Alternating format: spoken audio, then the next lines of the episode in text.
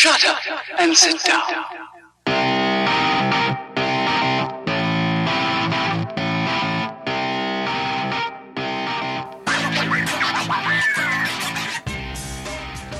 Back at it.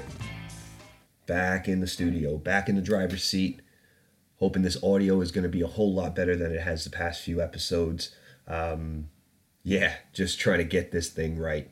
Um, it's been a crazy couple of weeks, guys, but hopefully, I feel as if some of the dust is settled and we'll be able to get back into a uh, a more refined routine going forward. But for now, you're tuned into what is this 103 episode 103 quiet part loud podcast is what you're listening to. And uh and i'm here as always. Who else is it going to be right? Um thanks for tuning in. If this is your first time welcome to the show. Uh, if you're coming back i appreciate all you savages that keep supporting us um like i said we're on episode 103 it is a absolutely abysmal day in london. Uh, it's wednesday evening. Again back in the flow of things but uh, but but we're feeling good. We're feeling good. The week's been crazy. The week's been hectic busy. The past few weeks have actually um, which has thrown you know the schedule a little bit out of whack. Last week we had to record on the iphone which was not ideal. A lot of background noise. So anybody that tuned into that thanks for listening um, uh, obviously trying to minimize that as much as possible and i think sometimes it might actually be better not to do a show rather than compromise the quality of the audio on a show. But again, just want to give you guys a heads up that I am revamping all the audio equipment. We're going to get a lot better stuff uh, to record on, mix with, um, and then obviously move towards video and, and expanding this thing out. So uh, so keep bearing with us. But your support is is invaluable and uh, and I appreciate it tremendously. So thanks for listening. Um, if this is your first time tuning into the show, catch us on SoundCloud, catch us on iTunes, catch us on Spotify, and wherever else you can get podcasts. It's pretty much uh, wherever, but those are our three main platforms.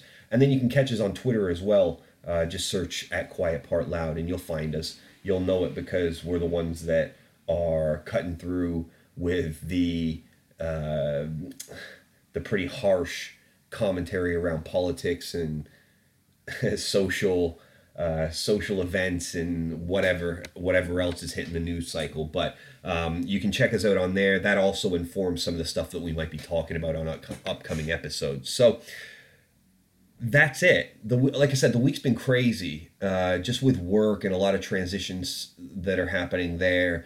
Uh, personal life is is great, but very busy, um, and everything's just been a bit hectic. But like I said, it's starting to clear, it's starting to calm down, but it's really great when you've got the ability to lean on certain things in your life that are that are staples, that are you know the foundation of of kind of how you run your day-to-day life.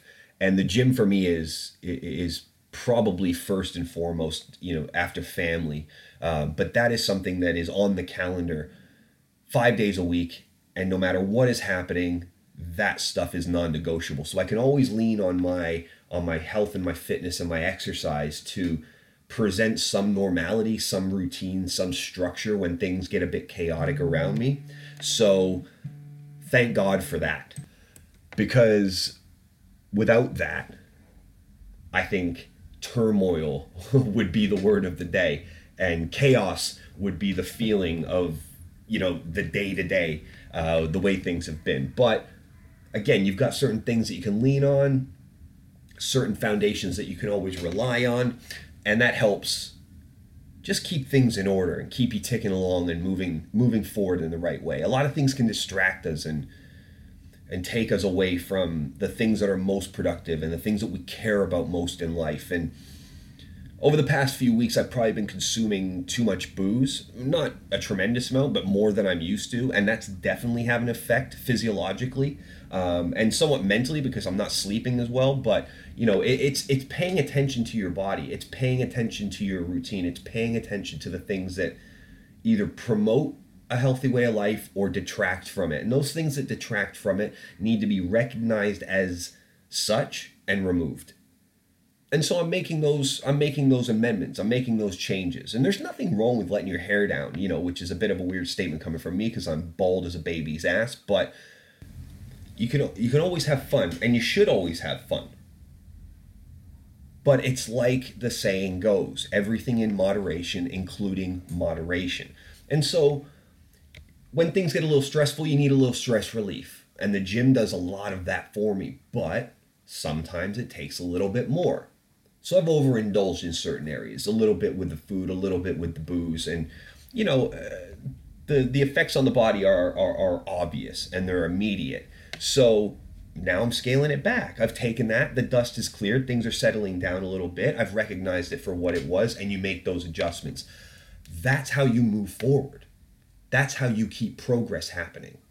That's how you remain focused and don't let the the obstacles and the distractions of the world become everything. Right? Be on social media if you want to, but don't spend all day on social media or you'll fry your brain.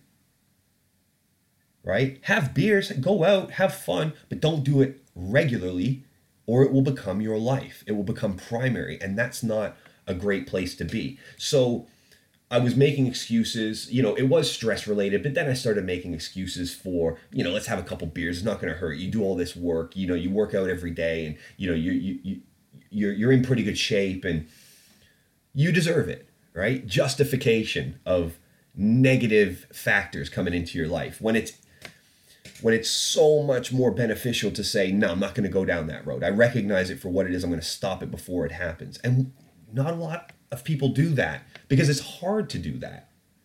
The momentum of stress will carry you forward on a wave that you're not even sure you're riding until that thing crashes down and you're at, you know, you're at bottom.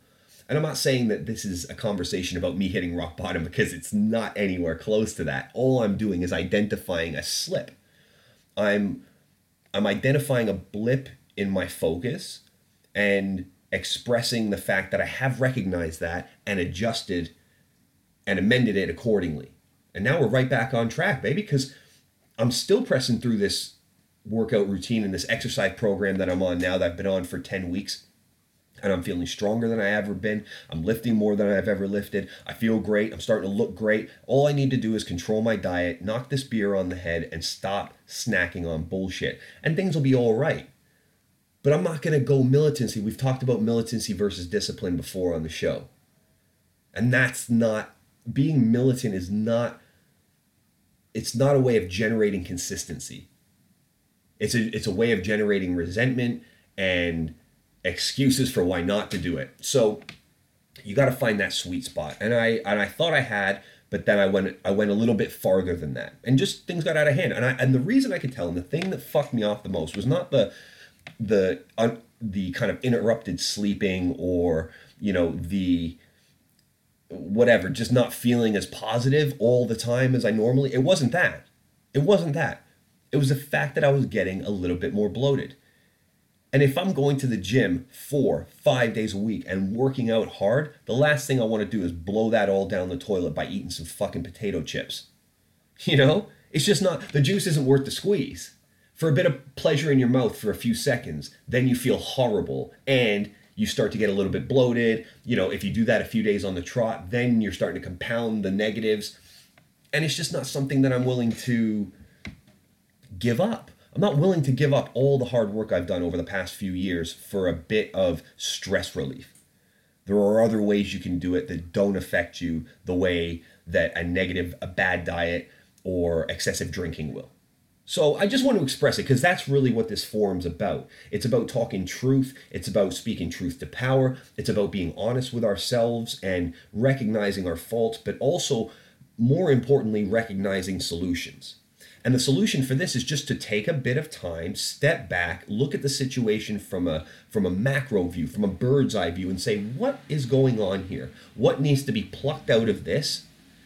Completely removed so that I can create equilibrium in my space again. And that's what we've done. So if anybody out there is having, you know, similar issues, if anybody's going through a bit of stress, take a step back for a second assess what is causing that negativity uh, you know assess what is causing the change in behavior, your mood swings, your bad sleep, your lack of exercise, your lack of motivation to do anything extra. And anything that is a factor of negative, remove it. It's the only way you it's only way you make a change. You have to make structural changes. Not just attempt to make them or talk about making them. I'm gonna work out. Yeah, I'm gonna start working out next month. Oh, I'm gonna quit. I'm gonna quit smoking on New Year's Eve. That's that's it. My New Year's resolution, right? And it's September. Well, why not just do it now? You've already recognized the thing that you need to pluck out, so why not do it now? Why are you waiting for three months? Why is that date so important to you? What's wrong with today's date? Why can you not get started on it right now? What is stopping you? Other than you, what's stopping you? And that's more the thing I wanted to talk about, right? Because it's all in your hands. You just have to have the strength of character to recognize it, be honest with yourself about the true implications of having that negativity and being willing to make the sacrifice to remove them permanently. If it is that negative. If it's not, then we go back to the moderation question. How can you create balance in your life where you are being disciplined but not militant? And that's different for everybody. I'm just telling you what I've done. I was drinking far too much beer a couple of nights a week or on the weekends, and it just wasn't doing anything good. It wasn't doing anything good. So we've knocked it on the head now. Am I going to go teetotal, completely stone cold sober? No, absolutely not. I'm going to have drinks. I'm going out on Friday. But then I won't touch anything the rest of the weekend. And then we go from there. And then setting rules for yourself, like nothing during the week. So just on a Friday, which is what I used to do and then I let it creep in. So it goes back. And I used to have a problem with alcohol, so I'm acutely aware of where this roller coaster can go and how deep this fall can be. And that is just not something that I'm willing to accept. It is no longer going to be something that has any control over my life. I'm in control. I decide what I do. I decide what comes into my body and what doesn't. I'm the keeper of this thing and I am the ruler of this thing. So ultimately, I make the final judgment call on everything to do with what affects me. And you guys need to be the same way if you're not already. If you've got this dialed into a science, then you deserve a pat on the back because it's one of the hardest things to do. But if you can nail it and you can stay consistent with it, my God, the changes are incredible. So I just wanted to put that out there because one of the things we haven't done a lot in the past little while is talk personally about you know things that affect us things that motivate us how we can correct mistakes you know what motivates us how we can pick ourselves up. And i want to get back to some of that. So i thought it was a nice way to open just to talk about some of the things that i've been going through in terms of things that have taken me off that 0.00, that complete equilibrium, that center point, right? That zero point. And so I hope that vibes with you guys. And I hope if you are having any of these struggles or contemplations, that you can find your way through the weeds, get a bit of clarity, and make the changes that you need to do. But moving on swiftly from that, we got a whole bunch of stuff to talk about we got a whole bunch of stuff to talk about today. There's been so much going on since last week. And one of the things I want. So, in my family, when I was very young, reading was a massive thing. I was reading very, very early. Books have always been a really important thing in my life. During my, you know, sort of late teens and 20s, I got away from that. And then in my late 20s, I, I rekindled my love with books and it's continued. I'm more into podcasts and listening to podcasts now. But that's really distracted from from something that I love to do, and I need to get back into books a little bit more than I am right now. But this all came full circle when the news of Toni Morrison's death um, was reported. She died, I think, last week, late last week, and she was 88 years old. And if you don't know Toni Morrison, but you are a fan of you know picking up a good book and reading, I would suggest The Bluest Eye as a great place to jump into the world of Toni Morrison, the talent of Toni Morrison, the beautiful, descriptive, insightful writing of Toni Morrison. Um, the Bluest Eye is a is a book about a young black girl in the 1940s who is picked on and put down not only because she's black in a predominantly white community, but also she has awkward mannerisms and she's not seen as particularly feminine. And her the story revolves around her, and I think her name is uh, Choli uh, Chula or something like that. I can't remember off the top of my head. Um, but effectively, this girl is always wanting for blue eyes because she sees blue eyes as a signif- uh, as a as a signification of of whiteness, and with whiteness comes acceptance and uh, opportunity, and you know love and kindness and caring and all, all of these things. And the story progresses. I'm not going to go through the whole plot for you, but you know, she's raped by her father, left pregnant, and then all of a sudden she gets her wish. She gets her blue eyes. And what she quickly realizes is it's not going to change anything. And in fact, what it is going to do is alienate you even more. And there's a lot more depth to the story that I'm that I'm describing here, but it is one of the best books I've ever read. It's one of the most heart wrenching stories I've ever read, and it is a real it is a real indication of of the talent and the special qualities that you know Toni Morrison had as a human being because it's her first novel. You know, she went on to win a, a Pulitzer Prize. She went on to win a Nobel Prize for literature for I think Beloved. Um, but it's her first book. The Bluest Eye is her first book, and it is it is just incredible. So I recommend that. And you know, when we lose literary figures or people who have actually provided value to this earth, I I don't mourn them per se because I don't really have those feelings of mourning someone I don't know.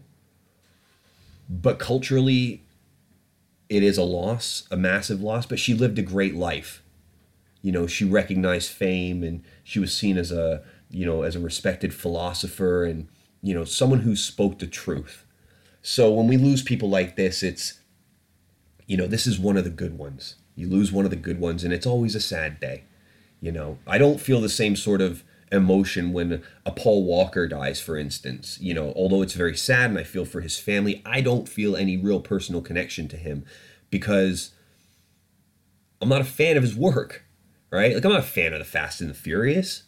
I'm sure he was a great guy, but I'm not going to be like, oh my God, no more Paul Walker in the Fast and the Furious. It's sad that he died. It's sad that he died in a horrific car crash. But again, you know, it's different strokes for different folks. And and when we lose someone like Toni Morrison, like we, when we lost, you know, Stephen Hawking's, these are people that contributed properly, in my opinion. And maybe that's a really uppity, pretentious thing to say, but I don't feel like Fast and the Furious add a ton of things to our culture and add a add a ton of things to the fabric of our society. They're good entertainment. They're I guess they're good, you know, for acting as a distraction piece for a couple of hours, but they don't tackle tough social issues or tough scientific issues or, you know, what's you know, what's a drain or what's a what, what's a correction point in, in the fabric of our society. I love people that delve deep into things like that. Um, so again, it was just something that I wanted to put put out there as a as an RIP, as you know, as a as a sad day, as a sad day in the intellectual world, in the you know, in the literary world, and you know, it's it's sad, but she she was 88 and she lived a great life. So not a lot more that you can ask for than that. But if you haven't checked out any of Toni Morrison's work, I recommend you start with The Bluest Eye and go from there. Um, what else is going on today? I mean, God, there's so much shit that's happened. Uh, I, I, kind of don't know where to start. I mean, we can talk about this Greta Thunberg, who we've mentioned on the show before. You know, she's sailing across the Atlantic right now in a sailboat and a solar powered boat with like no electricity on it, no carbon footprint to continue progressing her climate change activism and she's going to be speaking at the united nations i think in, in a few weeks time. I mean this journey that she's about to embark on takes two weeks. It's a little 16 year old girl with asperger's. What were you doing at 16 that meant anything? Because the only thing i gave a shit about at 16 was chicks and basketball and rap. That was it. I wanted i wanted all eyes on me to come out. I wanted you know whatever whatever film I was into, you know, I was probably watching Menace to Society or I was probably watching something like that, Dead Presidents or something. And then I was just playing basketball with the delusions of making it to the NBA as a you know five foot ten skinny white dude from England who moved to Canada who'd been playing basketball for four years. you know, uh, like those that was my life. That was it. I could even uh, my options were you're either going to be a rapper or a basketball player, and I wasn't good at rapping at all. and I was only getting good at basketball then, you know. But you don't you don't get this perspective of the outside world um, when you're 16, like someone like Greta Thunberg does. So if you don't know who Greta is, I suggest you have a look on her. Search her Twitter. Um, have a look at the, some of the some of the things that she's putting her name to. She is she is the predominant force in the climate change discussion at the moment globally. Nobody has raised more awareness, in my opinion, than this little girl uh, over the past year or so. And I know the boat ride is a PR stunt and, and all of that, and she's probably gonna have to fly home, you know, which is part of this protest of her sailing over. It's to cut our our dependency on flying.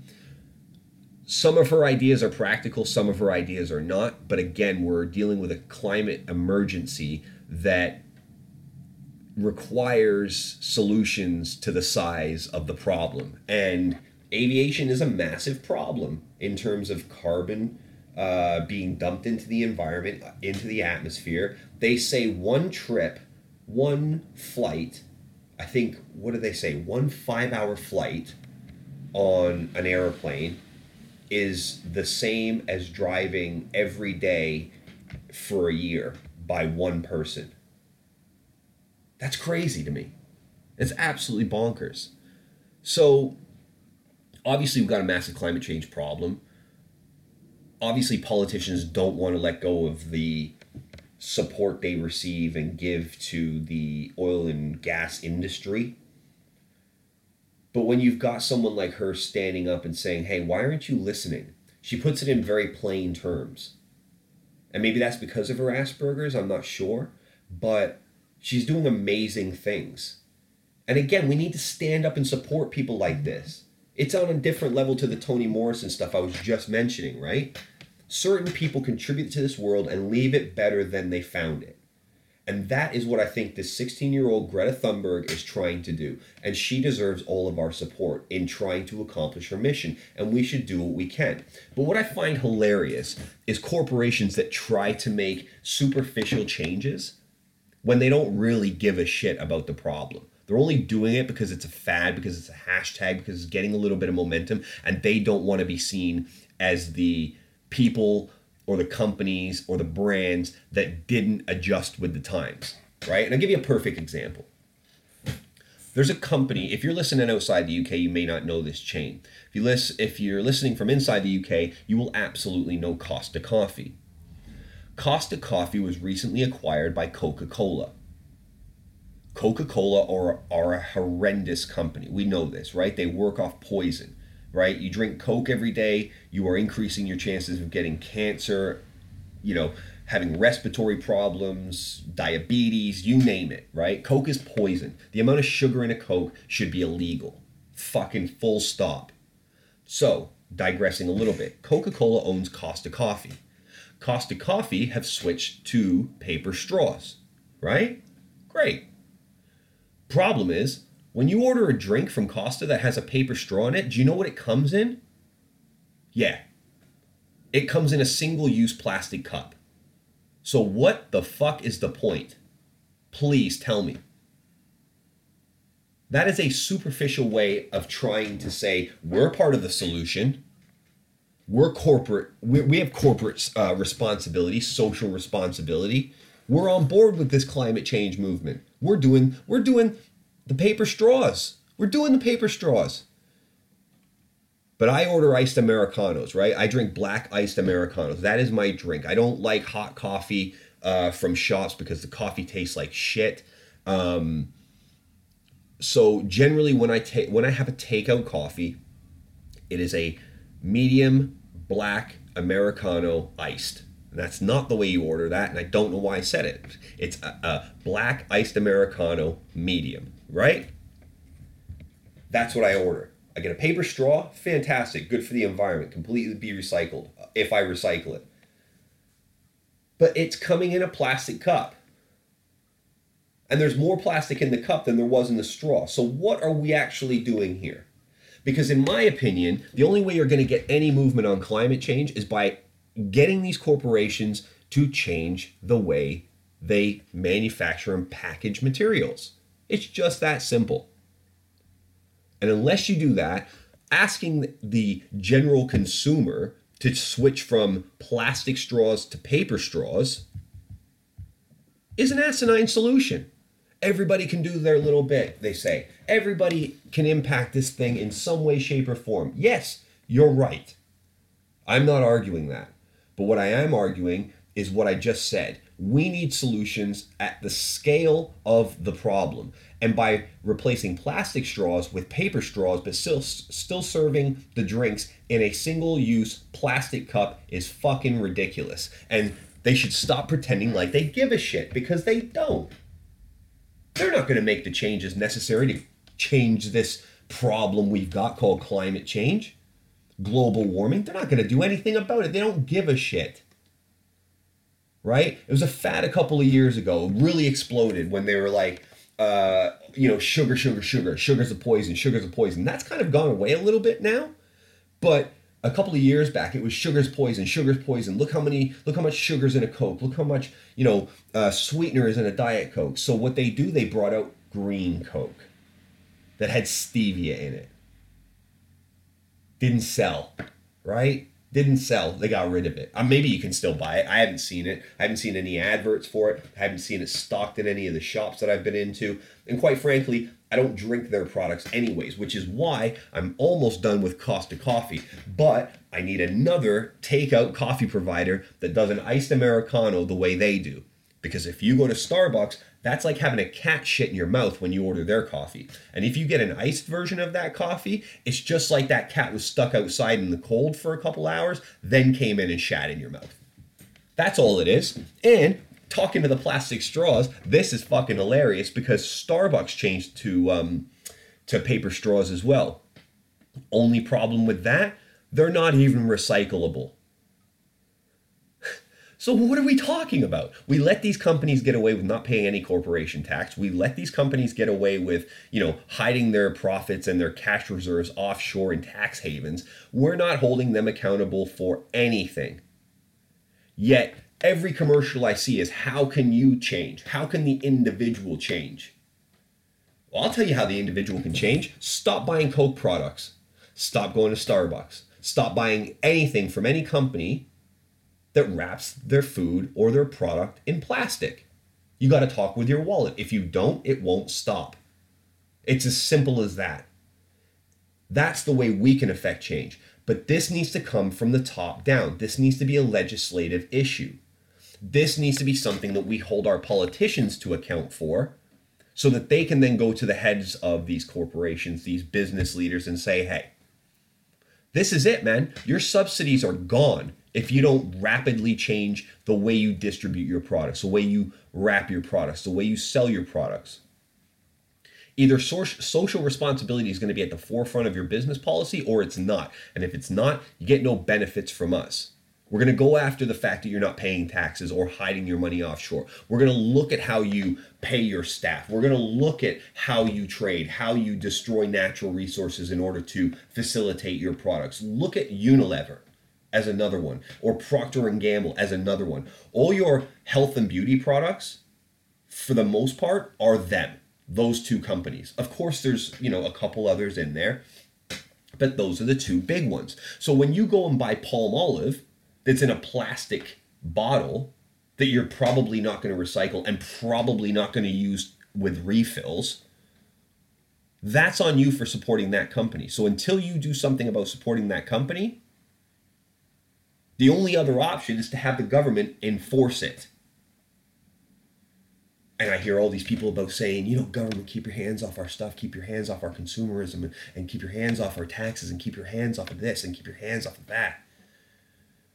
Well, who else is going to do it?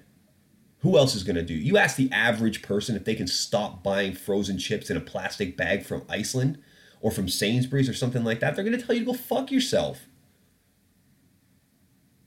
I'm looking at companies like Sky. I'm looking at companies like General Electric. I'm looking at companies like Unilever. I'm looking at companies like Procter and Gamble. These are the companies, Coca-Cola, Starbucks, Amazon. These are the companies that need to affect a change. These are the companies that need to put real policies in place. And if they don't, they need to be forced. So Greta Thunberg wasn't even on my list of things to talk about today, but it just kind of popped up and I thought, well, okay, there's definitely some stuff to talk about here because she's doing amazing things. And I see people saying, "Oh, well, fucking, what's she traveling in a boat for? What's that going to do? Shitting in a bucket on a boat. What's that going to do for climate change? It's going to send a message that she's consistent in. And that is, this is a major problem, and the people at the top of the pile are not making this world a better place for her generation or any to come after. And that should be unacceptable. So I applaud this young one because she's one of the good ones. And you should all get behind her and support her, in my opinion. You know? Because you've got that on one side, right? And then you hear about the UK, for instance, importing things like chlorinated chicken from America. This is what the new trade deal looks like, by the way. Right? When we say we're going to leave the EU, and we will be fine because we're going to sign such a massive trade deal with America. This is the kind of shit you're going to get. You're going to get chicken that's been treated with bleach, that's been kept in battery farm conditions. We don't have that in the UK. They do in Europe, not as bad as America, but we're trading one bad for a worse.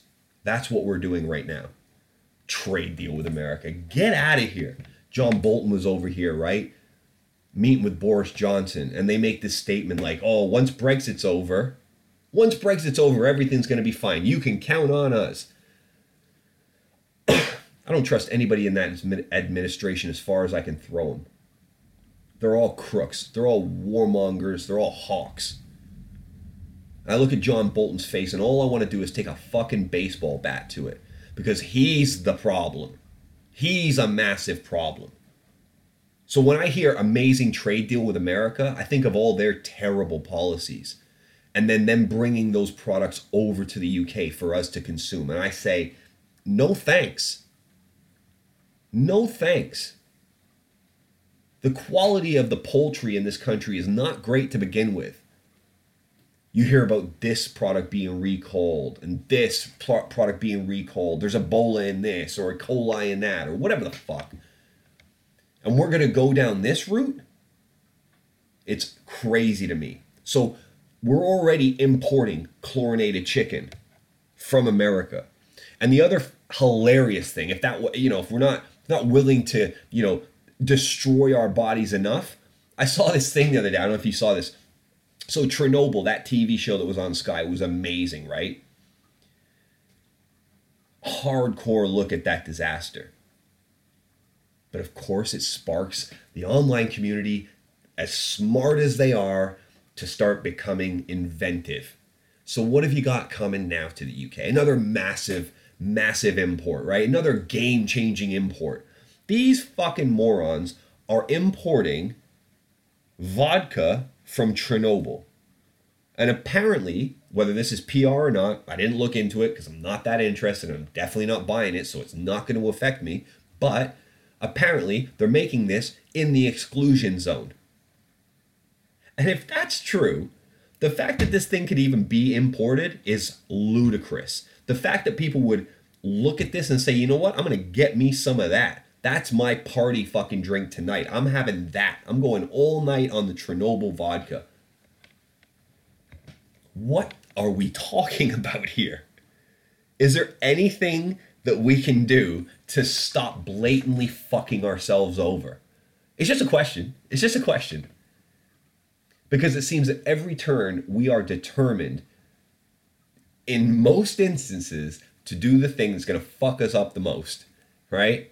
Brexit, electing Donald Trump on a high level, bringing in chlorinated chicken on another level, bringing in vodka that's made in Chernobyl on another level. What are we doing here? what are we doing here? It's just bonkers to me. You know? I don't know. I don't even know where I was going with that. Um,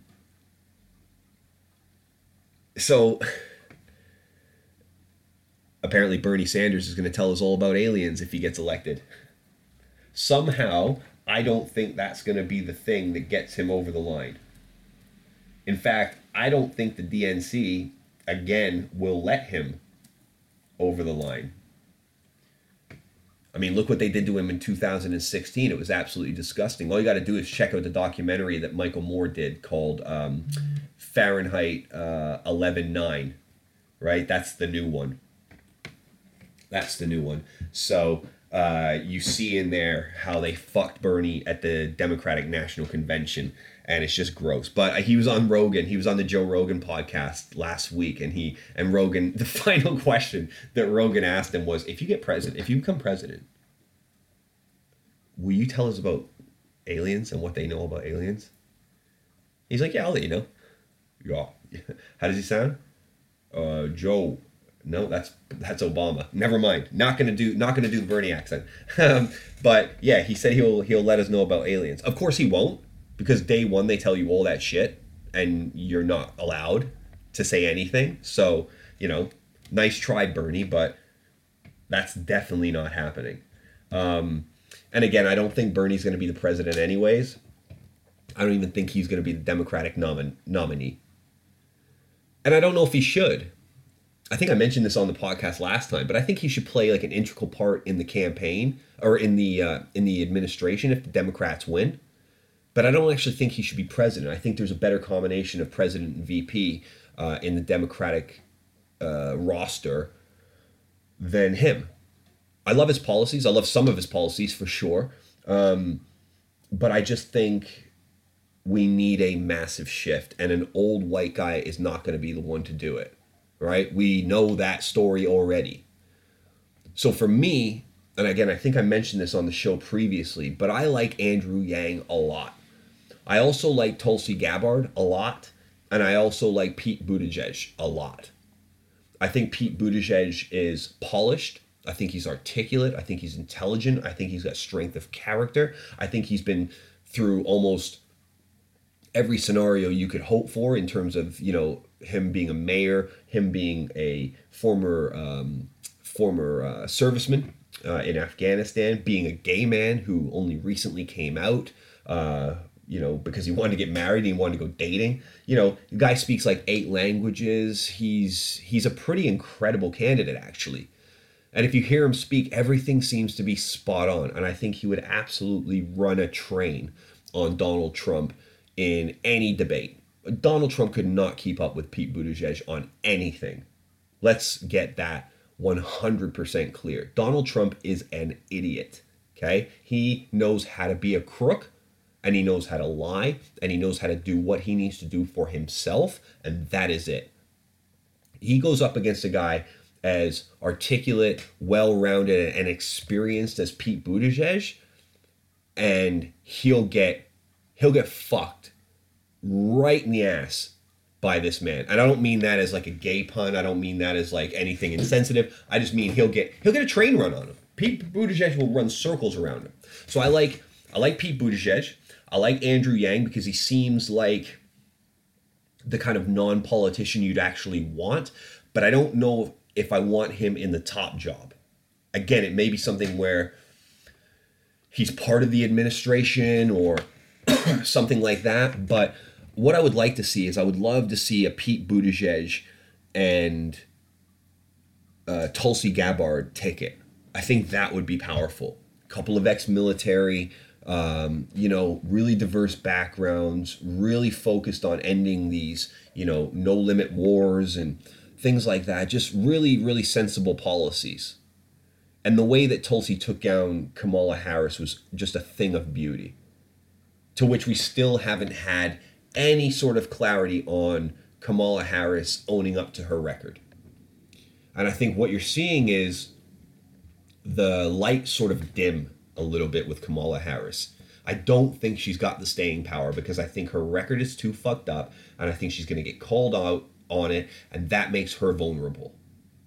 Of course, Trump couldn't go after about anything to do with race and she could fire back on that, but that could become a very one dimensional argument and I don't think that's going to get it done, which is why I like Pete and Tulsi as the ticket because they run on real issues that are far and wide they cover the breadth of the issues that America is facing, and they have seemingly solutions for a lot of them, or at least proposals to tackle the problems. And that's great. And that's why I like Bernie, because he's got real proposals, right? He does math on it. Andrew Yang, that's why I like him, because he's done the math on his um, on his freedom dividend, his universal basic income uh, proposal. These are important things. but we'll see.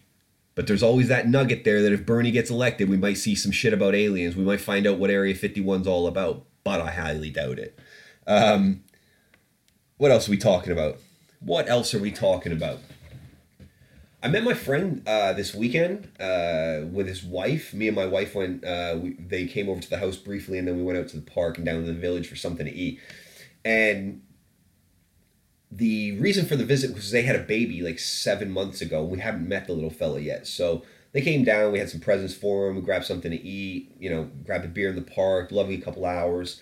Um, but it just got me thinking. I always I always start to think this when when I'm around people who have kids. Because I think I'd be a great dad, but I don't really have an interest in having children. Some days I do, but I'm a big I'm I'm a big believer of holding the viewpoint that if you're on the fence about having children, that should be a hard no. It is not something that you should be mm, kinda about. Like I kind of want kids, and I kind of. I'm kind of not sure. I think if you play in that space, the answer is no, because it's far too big a responsibility for you to be contemplating. You should be all in with the decision to have a baby or not. But I just wondered because I'm like I'm I'm to be 38 this year. And I just wondered like is there ever a good time to have kids? People always say it's never it's never a good time, right? But once they come it's the greatest blessing in the world. I don't really share those feelings because like i love playing with kids i love like you know hanging out with the babies and like making them laugh and then handing them back to their parents and then having my own time I'm very selfish with my own time. It's already stretched far enough. And I just feel that adding another human being that then becomes a lifetime responsibility effectively is I don't know if it's something I'm willing to dive into. Now, of course, if my if my wife was adamant about it, I would I would I would give it a further deeper consideration.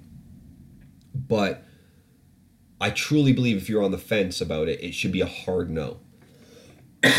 because that's only responsible. Um, yeah, I'm a big fan of giving kids back to their parents and then coming home, smoking some weed, and chilling out with my dogs and my wife and my cats. That's cool. But one of the one of the worst sounds in the world to me, like I can't stand like I have a really anxious dog, right? And whenever he thinks we're going out for a walk, or if I'm taking him to the vet or whatever, he starts to shake and he starts to yelp. And that yelping is one of the most grating sounds I've ever experienced in my life. It is infuriating because you can't get him to stop because it's based on his anxiety. He starts to freak out and nothing can stop him. So you have to learn an incredible amount of patience to stop yourself from screaming. Shut the fuck up with the barking. And sometimes I'm good at it, and sometimes I'm not. But with a baby, that's child abuse. You can't scream at a baby like that. You know, you can't ignore a baby like that. And I just I just don't know if I'm willing to give up my time to go through that process. So it was just a question that I wanted to pose. Like, is there ever a good time? Like, yeah, if I had half a million quid in the bank and I knew that that baby was going to have their college paid for and their deposit for their house and I could pay for their wedding and set them up with their first car and take them on vacations and give them all the extracurricular activities to develop their potential, like, you know, piano lessons and sports and, you know, so on and so forth. And I could potentially do that because I know people with kids who make a lot less money than I do and they seem to be making it. But if you look into their eyes, there is joy momentarily, which is overcome by stress and exhaustion and just defeatedness. And I just don't want that. I don't want that. So maybe it's just the time's not right. You know, people are having babies much older now. But one thing I don't want is I don't want my wife to regret it, and I don't want to regret it. But we talk about it, and it always just seems like an on the fence decision. Like if it's one of those things, it's one of those things that, like, if it happens, it happens, but we're not going to actively you know, we're not going to, um, I don't want to get too graphic here, but we're not going to actively try. We actively try all the time. We practice, but we don't try, if that makes sense, right? We're always practicing. We're always practicing, but we're not trying to have a baby.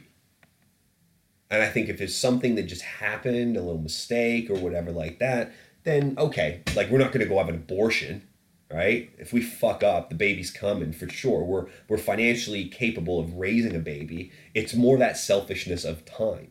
But I wonder if I'm ever going to grow out of that. I don't see it. Maybe it'll happen. I don't know. What do you guys think? what else do we want to talk about today? We're going all over the place. We're going all over the place, but it's good. It's good. Right. So, oh yeah, that's what I wanted to talk about. So this is for the guys. I don't know how many female listeners we have. That's why I'm thinking about changing hosting providers because I'm not getting the analytics from SoundCloud like I should do. Um, and I'm on a premium service with them. So I just think there's better options out there. So I think when my term is up, we're going to change hosting platforms. I'm going to go with like Podbean or something that give a lot deeper level of analytics. But the point is, I don't know how many of my listeners are men and how many listens listeners are female. And I need that information, right? So this one's more for the guys, who I suspect are the vast majority of the listeners out there, right? So, anyways, cutting through. Y'all know Mia Khalifa, right? Mia Khalifa. You know who she is. The porn star, right? The retired porn star. Now, she came onto the scene like a motherfucker.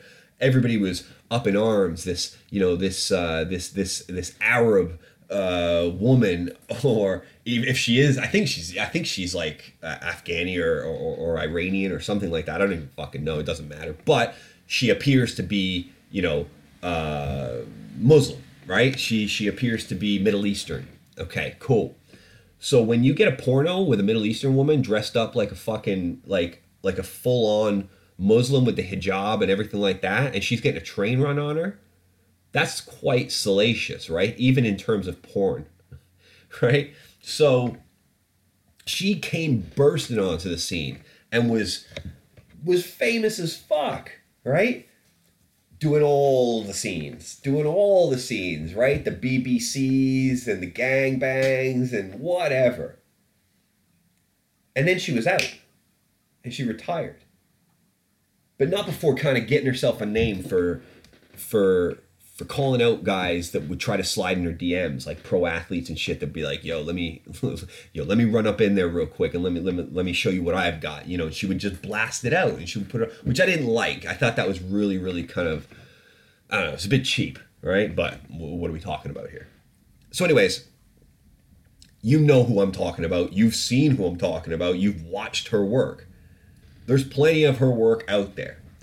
Did you know that she was only in the industry for three months.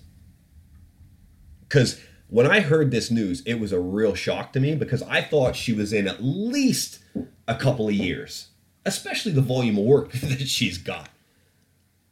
So I thought, no, three months? Like 12 weeks? She was in porn for 12 weeks? What's even more shocking than that is that it's just come out that she made 12 grand in total from her porn career. That's how much she got paid. Now, I don't know who negotiated her contract on her side, but they fucked up massively. Right? Because I hear about girls getting two, three, four grand, depending on what they're doing, what they're performing, per video. Right? So that's almost like per day that you could knock one of those out.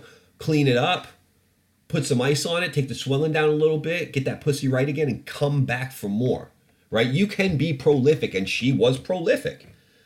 But 12 grand in three months seems like nothing.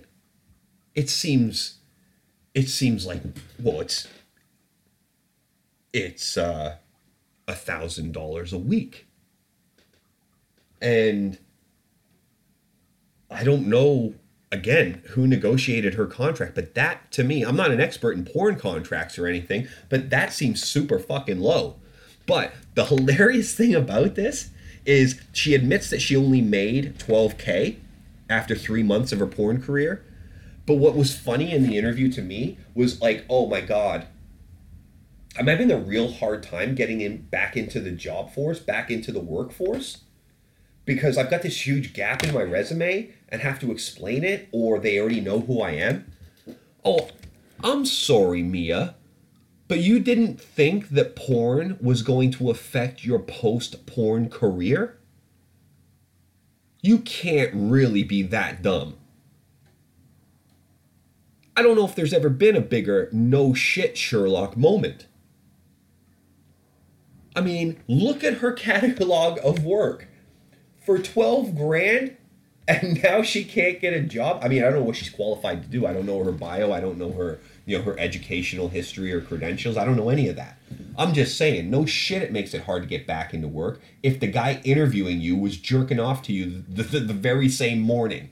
Can you imagine if you saw Mia Khalifa on a CV as you're interviewing for like a sales job or like a I don't know what kind of fucking work she's going for, but whatever it is, and you see Mia Khalifa or it's maybe that's not even her real name and it's just whatever but then she walks in.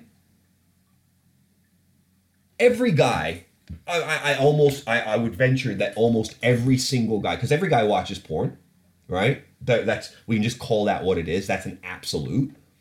I don't i've never met a guy that doesn't watch porn. And i would imagine if they're anywhere between my age and 25 they know who she is. And fuck that, even younger, right? Let's go all the way back to 16. They probably know who she is. Some people, like myself, would be in a position to potentially hire her.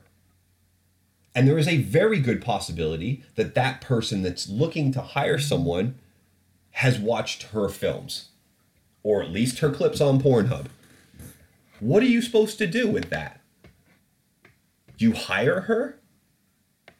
Well, if her qualifications are right, but what qualifications does she have? She is synonymous with getting fucked on camera. And is that something that you want as part of your business? Is that something you want to attach your reputation to, your brand to, whatever? But for her to be like, I just, I, I just can't believe it. I just can't believe it. I can't get a fucking job.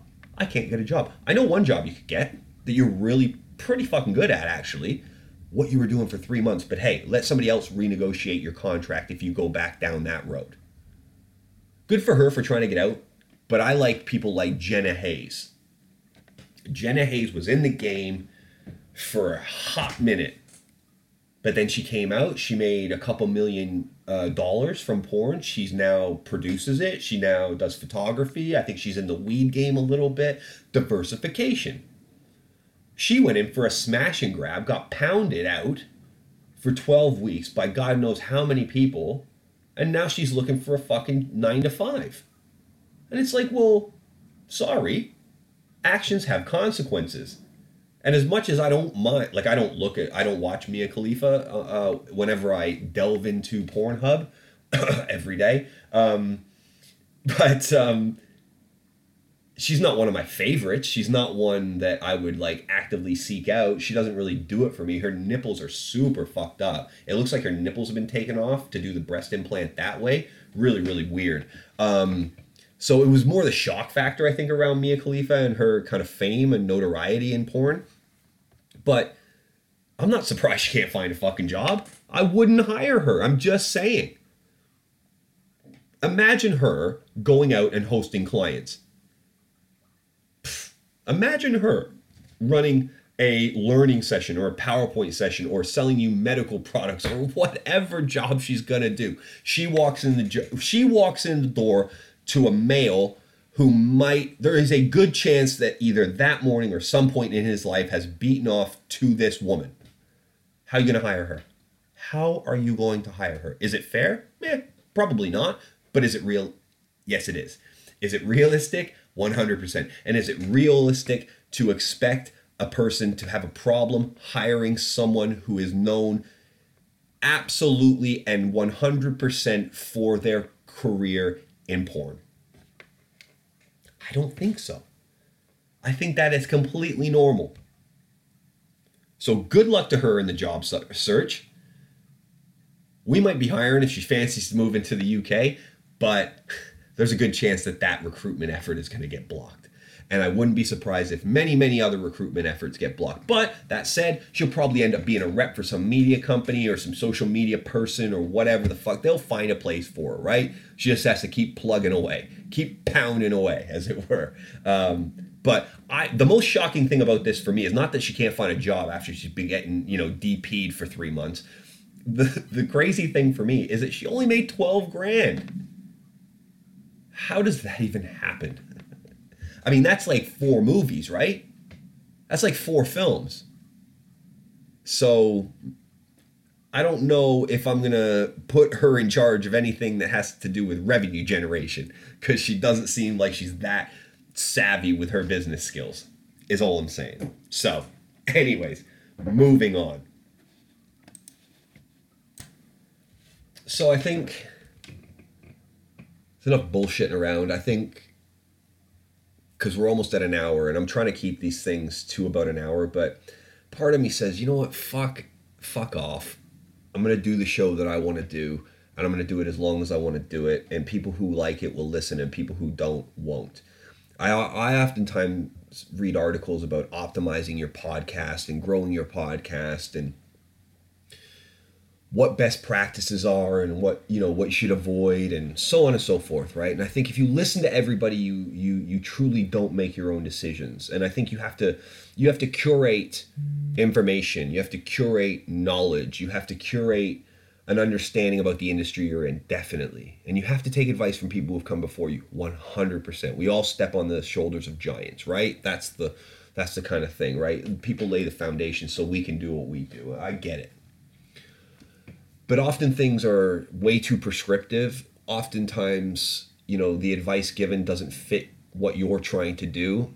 And I think I've fallen into that trap a little too much. Now, that's not to say that you guys are going to start getting two hour episodes because I don't think that's the way forward either. But if I go over an hour, I don't think there's any point of trying to shorten my content and shorten the way I talk to you guys or speak and interact with you guys just to stay under a certain time limit. If it goes over that, that's because we've got shit to say. If we don't, we're not going to talk about it. We're going to cut the episode, right? We're going to finish when we need to finish.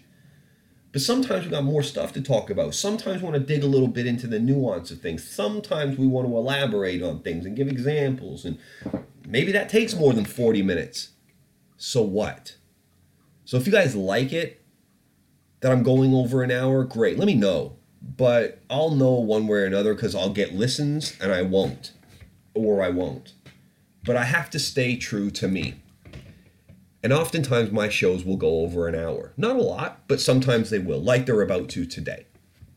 So I'm not going to finish the show without talking about this because it's one of the most important things that's come up in a long while. And I'm talking about the Jeffrey Epstein situation. And if you guys don't know anything about this, I suggest you turn on the news. In fact, don't even turn on the news because the news cycle's so garbage right now. Go and investigate some of this stuff for yourself because it is deep and it is dark and it is sinister. So I talked about Jeffrey Epstein when he was uh, arrested a few weeks ago. Jeffrey Epstein is a convicted uh, uh, sex trafficker. Or, he's not a convicted sex trafficker. He's a registered sex offender.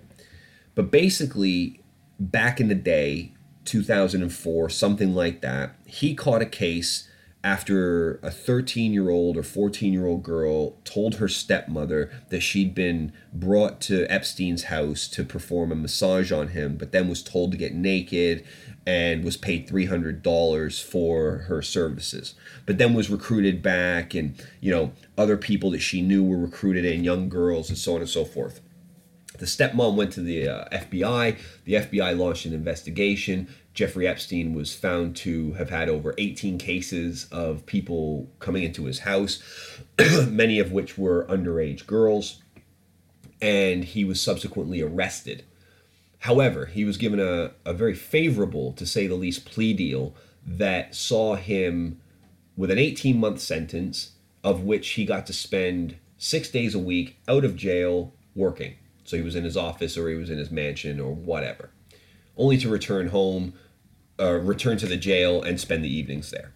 Okay, so the person that uh, gave him this plea deal was uh, was it Stephen Acosta, S- something like that. Alex Acosta, something like that. Last name's Acosta. Anyways, he was the labor secretary for the Trump administration. He's recently resigned amid all this uh, resurfacing. Because what's happened now, and we'll go into all of it, What's happened now is the uh, files have been reopened. He's been rearrested on 40 counts of human trafficking, uh, soliciting underage girls for sex, and a whole bunch of other things, conspiracy, etc., etc. Right? So he got locked up. They arrested him at the airport and got locked up. Had a cellmate who apparently got, who they got along. Um, this big hench motherfucker who was an ex cop that was in jail, same jail as him, um, for murdering four people. So, really nice guy. If you see a picture of this Taglioni guy, he is a fucking monster. Anyways, apparently they got along really well. And apparently he was the one that called the guards to assist when Jeffrey Epstein first tried to kill himself after being locked up the second time. Okay. So after he was brought back from the hospital, he was put into solitary confinement, apparently suicide watch, uh, and even there, he was given a cellmate. And that's presumably to kind of keep an eye on him. But with Suicide Watch, they're supposed to check on you every 30 minutes, right? supposed to have psych evaluations pretty much daily to assess that you're not going to try to kill yourself going forward. And obviously, this is quite a sensitive case because the nature of the case is that Jeffrey Epstein was somehow a financier who hung around with the most influential people in the world, the most powerful people in the world. And what's come to light is that he was using these young girls in not only not only exploiting them for his own pleasure, but he was passing them around his wealthy friends. Right? And these girls range from 14 to 20. But the point is, he was passing them around. Furthermore, there were video cameras all around his houses, so he was filming these famous people doing these disgusting things with these underage girls. Okay. So a couple days ago, he was found dead, unresponsive, in his jail cell. The cellmate I don't know why I said solitary confinement earlier because I don't think he was in solitary confinement. He was on suicide watch, which is which is different. But he had a cellmate. But apparently, on the day that he committed suicide, his cellmate wasn't there. The guard wasn't there, and they were on some sort of a changeover, or they were short-staffed, or something like that. Right? Perfect storm. But that's where the questions start. Because if he's on suicide watch, how in the fuck does he have anything that he can hang himself with? Because presumably that's how he died. He hung himself. How do you hang yourself if you're on suicide watch? How do you hang yourself when you're supposed to have guards checking on you every 30 minutes, when you're supposed to have a cellmate? When all those things are removed, you still should not have the means to hang yourself if you're on suicide watch. So, how does this happen? Is question one. Isn't it convenient that nobody buys this shit as an excuse? Nobody thinks he killed himself. Everybody thinks he was murdered. Okay. Why? Because of the connections that he had, because the secrets that he knew. Dead men don't tell secrets, right? So, one theory is that he was clipped by the powers that be. He ran in circles with Donald Trump. There's video of them oogling over girls, you know, young girls, and so on and so forth. He ran in powerful, powerful circles. And maybe somebody didn't want him to talk. There's another theory, which I heard yesterday, and I think it's one of the most interesting theories actually about what potentially happened to him. And that is based on questions surrounding his wealth, his access, his power, the fact that he had a private island, the fact that Wexler, who owned amongst many other things, Victoria's Secret, who bought him a $70 million penthouse or let him gave him his $70 million penthouse or what whatever that was. But nobody really knows where his cash was accumulated from because apparently he was worth a couple of billion dollars. Um, he was a he was a professor but he didn't have a degree. Um, he again had his own private island his own private jet but nobody really knows where his finances came from, how he established his wealth. And the theory that I heard yesterday, which was quite interesting, was that potentially he is a foreign agent, someone that's working for the Israeli government or the Israeli special forces or something like that. Because on his private island, he has a he has a synagogue, right, that's painted in the uh, same colors as the Israeli flag.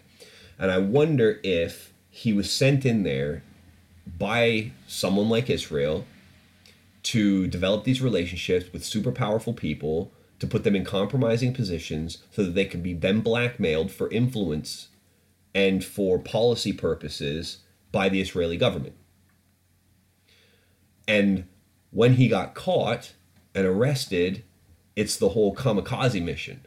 It's the, well, I've done my work the evidence is there. The people that need to have the evidence in terms of whoever I'm working for have what I had, which is all this compromising information. So my job is done. What I'm not going to do is sell my contractors down the river. So rather than that, I'll kill myself. And maybe that was facilitated by somebody on the inside. Now we're creeping into the conspiracy theory side of things here, but I don't think it sounds outside the realms of possibility that this could have been facilitated. The guards weren't there. His cellmate wasn't there. He wasn't being watched when he was when he was on suicide watch. Supposed to be having thirty minute checkups and and daily psych evaluations. Then all of a sudden, this suicidal motherfucker has nobody looking in on him, and he's got the means to hang himself. So it's a bit fishy in terms of how it all happened and why it all happened.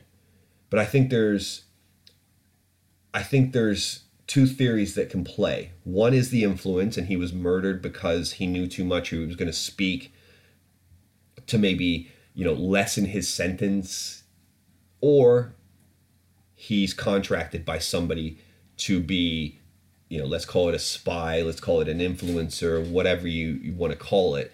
And he'd done the work, so time's up. And you have to fall on your sword for the cause so that those ultimate secrets of how this whole thing originated doesn't come to light. But it's a really, really interesting one. And apparently, the FBI, whoever's doing the investigation, have found a ton of information, a ton of hard drives, with videos and photos and whatever else. But the the thinking is that some of this information they have, and apparently they found another one that's bigger than the first trove of information that they found, is that he might have had his private plane rigged with cameras and audio. And one of the things about that is the fact that Bill Clinton was on his plane no less than 26 times over the course of their relationship. Where the fuck was he going? Why were they hanging out so frequently? And what does he have on him? And that goes towards the murder part of this.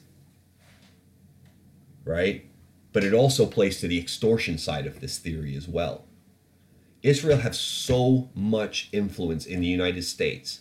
Nobody in policy, nobody in, in a position of power that is part of the political machine ever criticizes Israel. It is automatically determined to be anti Semitic if you say anything bad about the Israeli government, any of their policies, the way they treat the Palestinians, or anything else. They have enormous power and enormous influence in the US. And I wonder if these are some of the ways in which they've achieved that. So, all we're doing now is just waiting and seeing what comes out. But people like Prince Andrew, the Queen's son, has been implicated. And apparently there's images of him with his arms around this accuser. And one of the one of the main accusers, who was 14 at the time, there's a picture of them. Very, very cuddly, apparently. So that could just be the tip of the iceberg, and I imagine that it probably is. So it's very much a watch this space type of scenario where we're just waiting to see what fallout comes. But we don't know the reason or the how for the suicide or the murder. We just don't know that and probably never will. All we can count on now is the fact that they're going to continue this continue this investigation to try to get co-conspirators and other people of power involved. And you know Donald Trump wants this, and you know he wants Barr to put all his resources into this because if there's a chance that he could fuck over Bill Clinton, he is going to do it as much as possible. To the nth degree, he's going to do it because as a consequence, he would also be fucking over Hillary, which would make him a very, very happy man.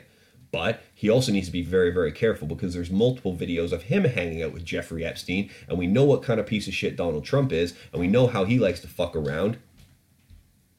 But whether or not he's into young girls is another story. But the incriminating evidence on these powerful people could be so far and wide because the person that accused Prince Andrew also accused a Maryland senator, also accused a prime minister. So all of these things you know, they might not even get released. We might not even know about this as the investigation goes on. But whatever we do find out is going to be super interesting. And this is one of those dark motherfucks. It is one of those, it is one of those pull the curtain back and have a look, have a look at the inner workings. Have a proper look at how the upper echelon, the most powerful, the most influential, the richest actually operate because they don't look at people as people, they look at people as commodities. They look at people as things to use how they want to use them. And this is case in point with that. And if you've got men, and this is all men other than Epstein's woman, who was apparently the mistress and the madam that recruited these girls, the clientele are all men. You can bet your ass on that. This is not a female issue, this is a male issue. And when you get powerful men, the type that are billionaires, leaders of countries, leaders of corporations, the top, top, top, top folks in the world, they are atypical. They are psychopaths. They are sociopaths. And they don't look at people as, you know, individuals with feelings and individuals that can be hurt. They're there for their pleasure, for their usage, and for their disposal when they're done with it. That's how guys at that level operate. They operate on a self serve basis, especially when they acquire that power. So they don't give a fuck about any of these girls. They don't give a fuck about the damage they've done. All they care about is getting caught or not.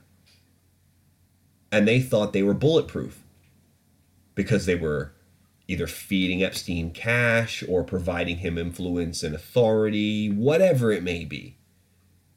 But now the house of cards is falling down. And I'm very, very interested to see what comes out of this whole thing. So stay tuned, watch this space, and uh, and we'll update accordingly. But that was the last thing I wanted to talk about today. and uh, and wrap this wrap this show up before it gets a little long in the tooth. So we're gonna peace out and we'll be back next week. It's Wednesday night now, so this will be out with you guys on Thursday morning. Uh, so download that for your little ride to work or wherever you may find yourselves. Again, you can get us on SoundCloud, you can get us on Spotify, and you can get us on iTunes. You just have to search the Quiet Part Loud podcast and it'll pop right up. You'll know it because you found it already, and that's why you're listening. Um, but it's the little coffee cup on the table with the steam rising from it. Uh, that's our logo. That's on everything that we do. And you can hit us up on Twitter, which is at Quiet Part Loud. So hit us there as well. And uh, and we'll be back next week to do this thing all over again. And hopefully the audio quality is a lot better than it was on the last couple of episodes. And we can stick to this script and this schedule that we've been you know that we've been pumping out for the past few months. So um, so that's it from me. I hope you guys have a great weekend and uh, and stay dry if you're in London Otherwise, have a great time and uh, and we'll see you next week. This is the Quiet Part Loud podcast. You've been listening to episode 103, which still makes me smile and, and a bit puzzled how we got here, but nevertheless, I appreciate you guys listening. And uh, like I said, we'll be back next week to do it all over again. So until next time, guys, all the best.